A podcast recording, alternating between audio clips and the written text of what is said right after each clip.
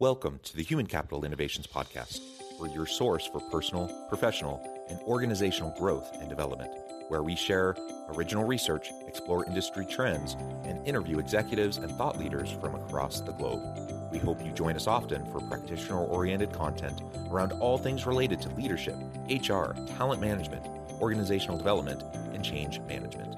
Maximize your personal and organizational potential with Human Capital Innovations Podcast.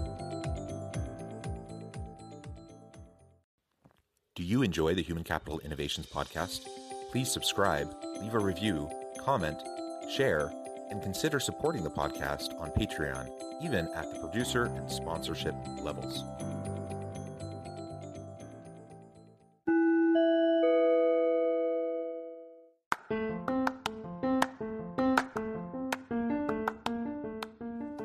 Welcome to the Human Capital Innovations Podcast. In this HCI podcast episode, I talk with Ben Richardson about the impacts of COVID-19 on the learning and development industry.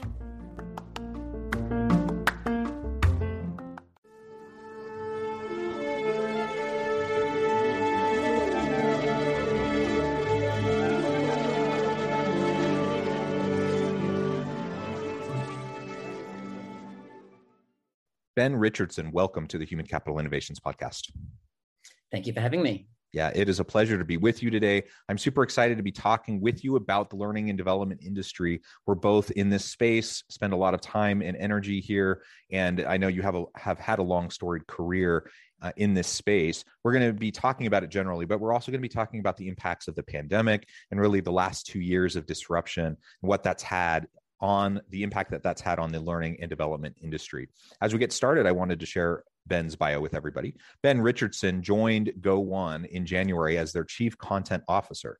As CCO, Ben will oversee internal and external content initiatives across multiple platforms to drive sales, engagement, retention, and positive customer behavior. He has more than a decade of experience in developing and implementing strategies that not only deliver business innovation, but also further strengthen brand messaging. Prior to Go1, Ben served as general manager and senior vice president at Viacom CBS and led the launch of the subscription streaming service Paramount Plus.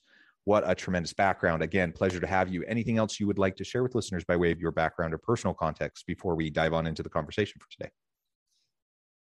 Well, it has been, I've had quite a few decades of experience, definitely in the media space.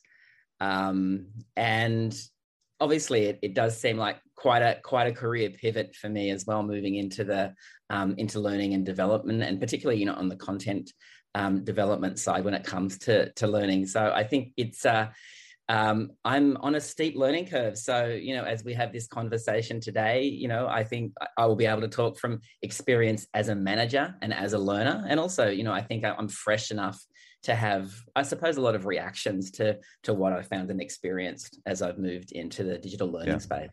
Yeah, well, interesting. And if you don't mind me asking, and we can digress for just a minute from the main topic, your time at Viacom CBS and the launch of Paramount Plus, super interesting disruption, in the industry when we talk about all these streaming services. And everyone's kind of wrestling with each other to get the next, service out and to stay competitive. I'm wondering what some of the biggest challenges were that you and your team faced as you were trying to get Paramount Plus ready to go and launched. Yeah, well, I came from the Viacom side of the business. So for your listeners, that was the business that ran the pay TV brands, Nickelodeon, MTV, Comedy Central. So my background was in audience. It was in content creation, it was in distribution and licensing. So it was a really, really broad sort of media remit. But I think the pandemic, the accelerant that it created was people started to work from home, and we saw an acceleration of just consumption. If we look at the attention economy, people really started to spend a lot more time on their media. And we've since seen that slow down to a point as people have started to come back into the office.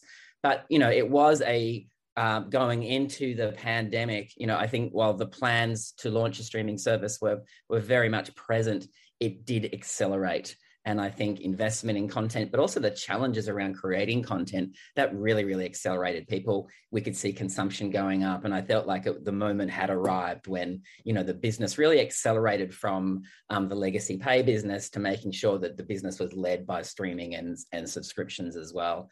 So the challenges was it's an expensive arms race. If you start to look at the investments that have been made in content, you know, the last 2 years, it's eye-watering. The choice that we have as consumers is incredible. And in the video space, unlike the audio space, you know, Spotify's been able to, and Apple Music have been able to consolidate every song in one place. In the video space, there is competition, there is exclusivity. And I think one of the bigger challenges is consumers having to shop around, having to move around, having to subscribe and unsubscribe to follow a show from one service to the other. So, you know, it's been the rate of change was incredible. Consumers are well served, but now that I'm not in that business, I can see also it feels like we're heading towards another stage of consolidation as well. And that's kind of been the interesting thing is coming into learning, where it's still such by necessity, a fragmented and complex ecosystem. Media is shrinking. The cost of entry is just enormous. Mm-hmm. As consumers, we're the winners, but I think, you know, we are entering a period of rapid change. Yeah, well, you refer to it as the arms race of content creation. And I think that's a really great way to frame it up. And I can't help but just think about my own personal experience and that of my family as things got locked down, early COVID days, March of 2020. You know, we're not going out, we're not spending money on live entertainment, we're not going out to eat, but like we're just all together at home. And of course, you know, we end up watching more shows and binging shows. And I will admit that this isn't Paramount Plus, but Netflix, I was definitely an early adopter to Tiger King. And, you know, so I'm like, this is a weird, fascinating show. I'm not sure I would have ever watched it otherwise, but it was just kind of an escape and I watched it. And that's just one kind of little point of info about, you know, laying out this overall picture that you're describing of just content consumption. And I will, you know, fast forwarding a couple years or whenever it was that the second season of Tiger King came out, I had zero interest in watching it. Like I didn't watch it. So the time had passed and I had adjusted and my family had adjusted and we were, you know, our times and energies were spent on other things. But everyone continues over the last couple of years, the amount of money spent in the content space to create more materials for the streaming services is mind-blowing. And as you said, you've made the transition over to the learning and development industry and the learning and development space. The content there has the amount of investment there has also been eye-popping over the last couple of years with super fragmented, like everyone and their dog, you know, creating learning and development materials. And this is wonderful in a lot of ways because it's driving down price for consumers. It's lots of really wonderful content, a lot of free content, a lot of inexpensive content that people can use to reskill and upskill. All of that is tremendous. And yet we'll still have to figure out long-term what this is going to look like moving into the future, whether that's, you know, various forms of consolidation or whatever. And that's really where I want to go next. You know, we can dig into talking more specifically about the ins and outs of learning and development and the industry, but I'm also, you know, maybe first we can talk about the impacts of this acceleration into content creation over the last couple of years due to the pandemic and COVID. And now that you're in this new position, as you said, this new learning curve, you're in this space, what have you seen with fresh eyes coming into this space and where do you see things going, say, in the next couple of years?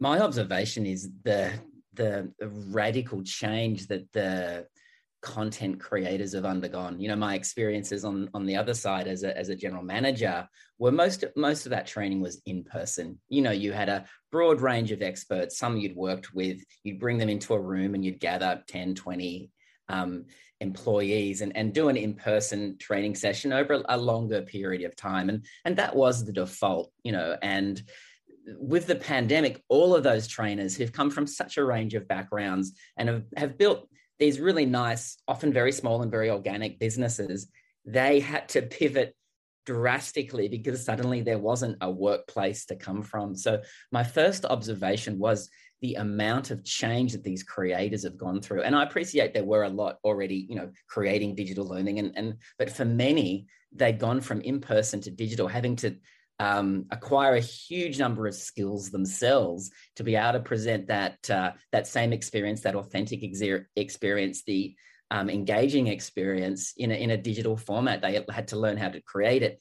They had to learn how to distribute it, and all these challenges they had to solve for in a really, really short space of time. Where now digital learning is the default. You can't imagine an industry just going through such rapid change where suddenly, you know, digital is now the default, and that, from as an outsider coming in, is just an incredible amount of change to comprehend. Just the accumulation of skills is the trainers have had to become retrained and upskilled themselves, and so as I observe that, you know, and if you think of the early stages of the pandemic where we suddenly got used to working in Zoom and Teams and the world shifted so radically and pivoted so radically. That, you know, the learning and development industry has gone, it feels like it's been at the forefront of a lot of that change. You know, we were used to being entertained in a certain way, but training just radically shifted. So, you know, that was one of the big observations for me. And, you know, I think fortunately the employer I joined, Go1, you know, we have the world's biggest learning library. We were fortunately in the right place to really benefit from that change, and from that move to remote working allowed us to sort of really be at the right place at the right time. And so I've landed in the right place. I'm overwhelmed by the amount of change and evolution that's gone on in the industry. And I'm really invested in where it goes from here. You know, it's hard to force this much change on organizations and communities, isn't it? Without something like a pandemic, it's just unprecedented. It's incredible to think about the adoption of these new technologies and this new modality for delivering of learning and development. The training industry has gone through that huge shift. And as you mentioned, clearly there were organizations that had digital, you know, e-learning content before. I'm a university professor in addition to my consulting work. And so in the learning and development space, I've done, you know, my own work for a long time, but I also have taught in the university space as a full-time professor for a long time. And the university is a good case in point on this. Did we have online programs before? Yes. Did we have online courses before? Yes. Were they any good? That's another question. Were they engaging? Were they, or were they kind of like a bare minimum version of the traditional in-person classroom? And it depended, right? It depended on the professor and what they really put into their online learning. But ultimately what we found over the last couple of years is everyone was forced, all professors, the whole university was forced to invest in training to help them learn how to better deliver online learning content. And in many cases, what we used to think about in terms of that online learning, in terms of asynchronous learning, we now have reframed and recognized that you can do synchronous virtual online learning very effectively. And in fact, that's something that I hadn't done a lot of prior to the pandemic. I've done tons of leadership development trainings and in-person trainings. I've done asynchronous online trainings for years. I've done all of that. And it wasn't till the last couple of years that this new synchronous online modality opened up widely for a much larger number of people. And I say that as someone who's been enmeshed in the space for a really long time, and it still wasn't something I was very involved in. Well, now everyone is involved anyone who's involved in the learning space, they have had to figure out how to be effective doing it virtually, and whether that's synchronous, asynchronous, whatever, some sort of hybrid approach. And so that's a good thing and a challenge. Obviously, it's a great thing to have new skills in your tool belt. It's a great thing to have, you know, different types of modalities that suit and meet different needs in different contexts. And it's fantastic also to be able to have expanded reach, to be able to have more accessibility to a wider audience, because you don't have to bring everyone physically together in one space. that you can serve many more individuals because of the virtual component, yet it still continues to have a different dynamic than being together in person. So, you know, all of these things are pros and cons. I just wanted to highlight what you've been saying, that I've seen it. I've seen that shift over the last couple of years. I've experienced it personally. I've seen it in the lives of other professionals, other consultants, others in the training, learning and development space. And I think more is coming because, you know, we continue to have disruptive technologies, and whether or not this pandemic thing is replaced by the next pandemic or the next disruption or just technological advances, we're going to continue to see this arrangement that we have become more accustomed to shift over time. You're going to have things like the metaverse. You're going to have virtual reality training sessions and those sorts of things that I honestly haven't really wrapped my mind around totally. And I'm not really sure what that'll look like. Any thoughts on some of those kind of out there in the next 5-10 years, technical developments that will change this industry even further?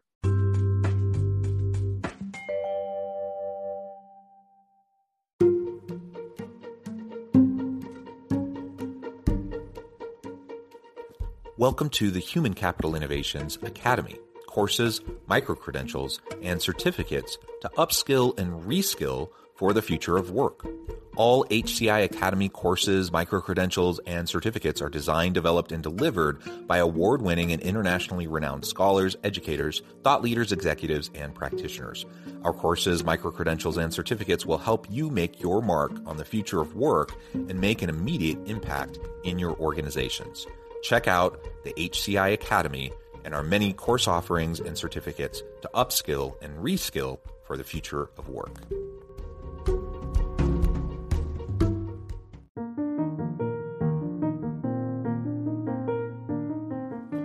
Check out our new weekly LinkedIn newsletter, Alchemizing Human Capital, exploring industry trends via original research and interviews with executives and thought leaders from across the globe.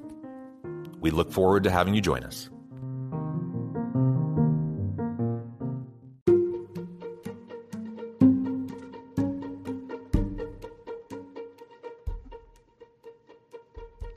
Check out Human Capital Innovations magazine, Human Capital Leadership.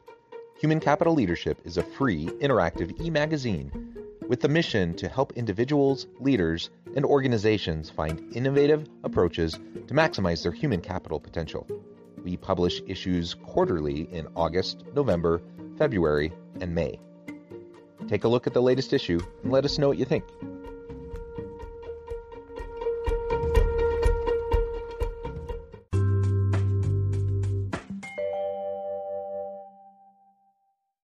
Yeah, so I mean, even a shorter time frame. I have been doing a bit of a roadshow. I'm just around Australia at the moment, to talk to the future of Go1's learning experience. And so, at Go1, we are not creators of content per se. We do invest where we need to fill a gap, but really in the business of creating tools to allow our creators to deliver content that is more immersive and engaging. So if we talk about virtual reality, so Go1 has made an investment in a company called Tailspin. It's a US-based company, and the creators actually came from the special effects industry in Hollywood, to be honest. And so they had that experience and they're applying that to learning.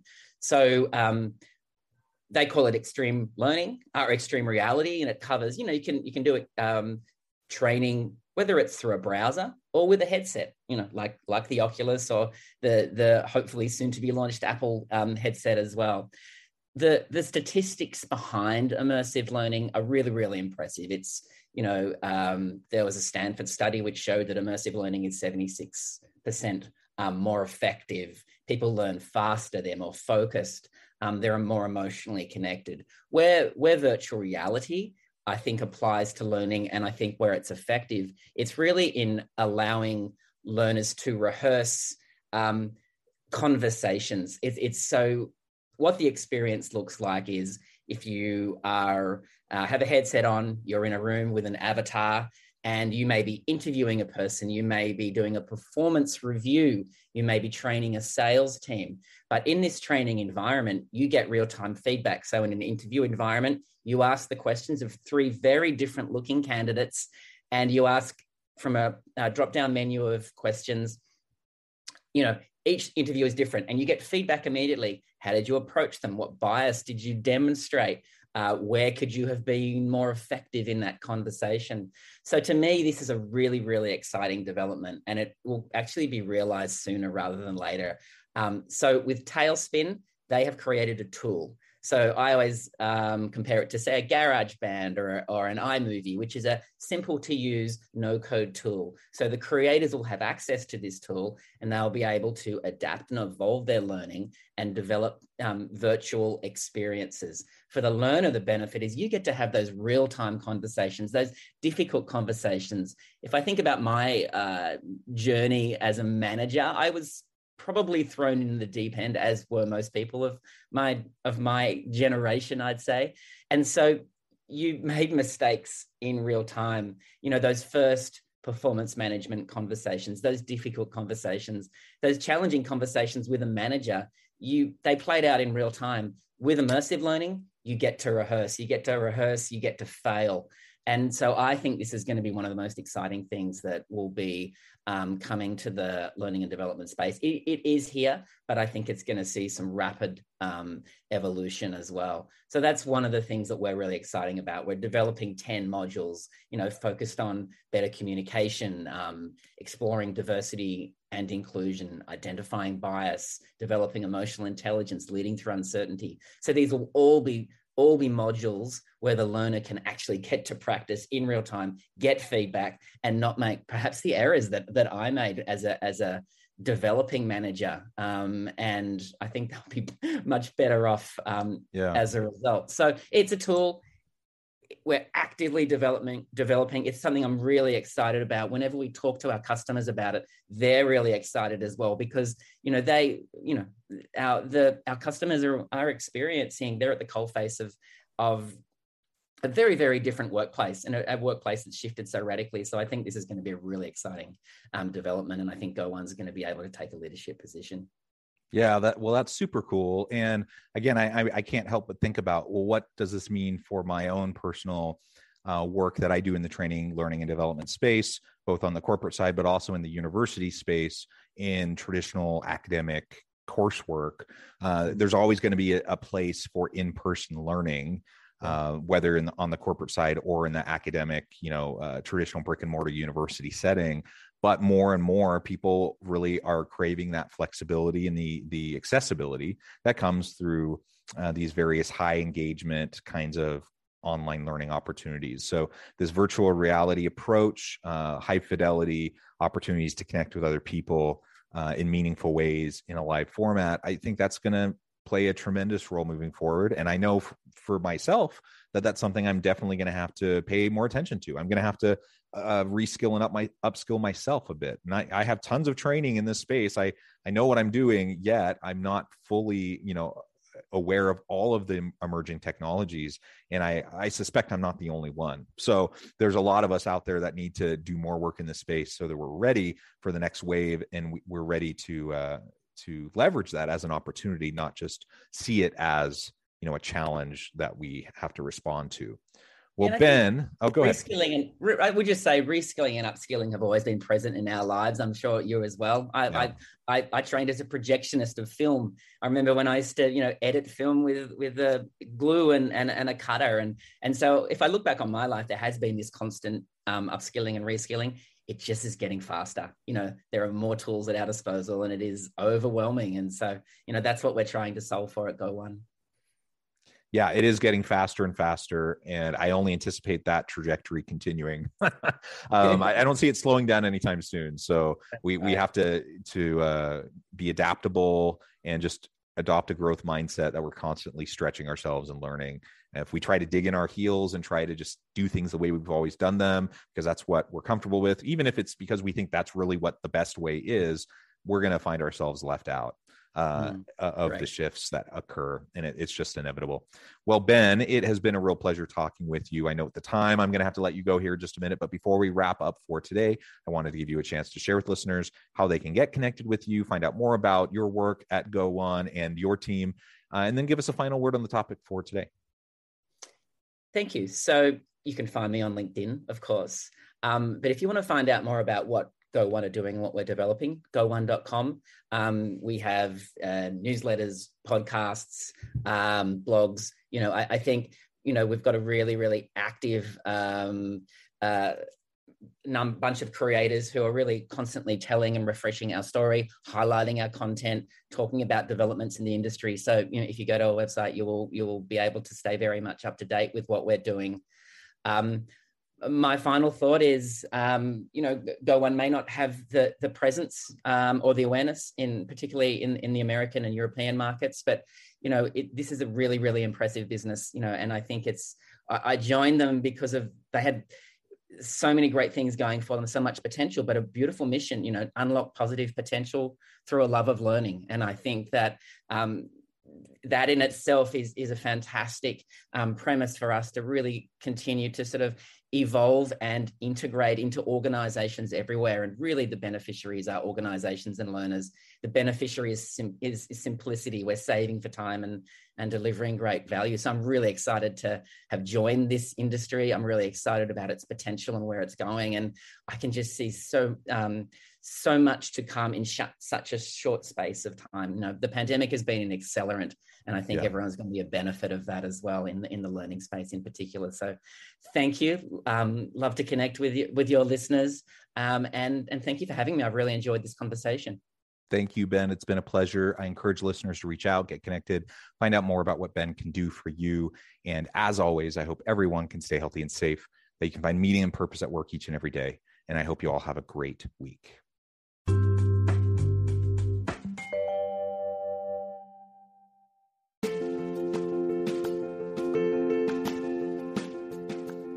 Check out my new book, The Future Leader, Creating and Transforming Next-Gen Organizations.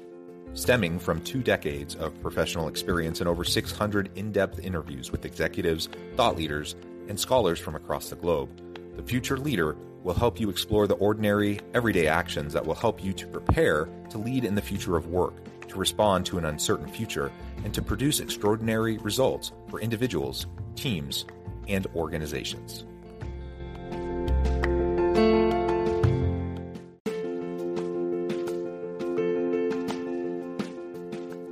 Bluer Than Indigo Leadership, the journey of becoming a truly remarkable leader. Early in my adult life, I learned about an Asian proverb that translates as bluer than indigo. If you think about the color indigo, it is a brilliant, deep, and vibrant blue, what some would call the bluest of blues. To have something that is bluer than indigo is rare and truly remarkable. Contrary to popular myth, there is no one-size-fits-all or cookie-cutter approach to effective leadership. There is no silver bullet, no secret sauce, no go-to model that will solve all of your problems. The truth is, great leaders have all had their unique strengths and flaws, and have all had to discover and then pave their own distinctive path in their life's journey to fulfill their leadership potential. Bluer Than Indigo Leadership will help you discover your own path and explore those ordinary, everyday actions that will help you respond to an uncertain future and produce extraordinary results for your individuals, teams, and organizations.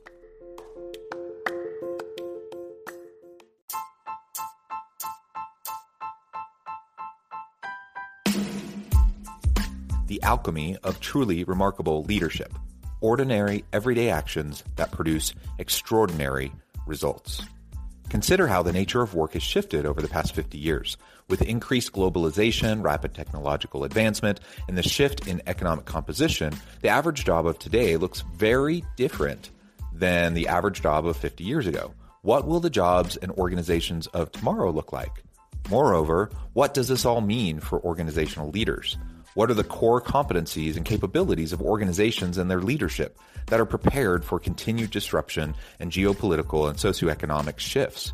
Regardless of what the future holds, increasingly, leaders need to be socially minded, data-driven, decisive, champions of talent, and disruptors of the traditional notions of leadership, teams, organizations, and work. The alchemy of truly remarkable leadership will help you to explore your own leadership competencies and capabilities and consider ways to apply and implement them into your workplace and personal life.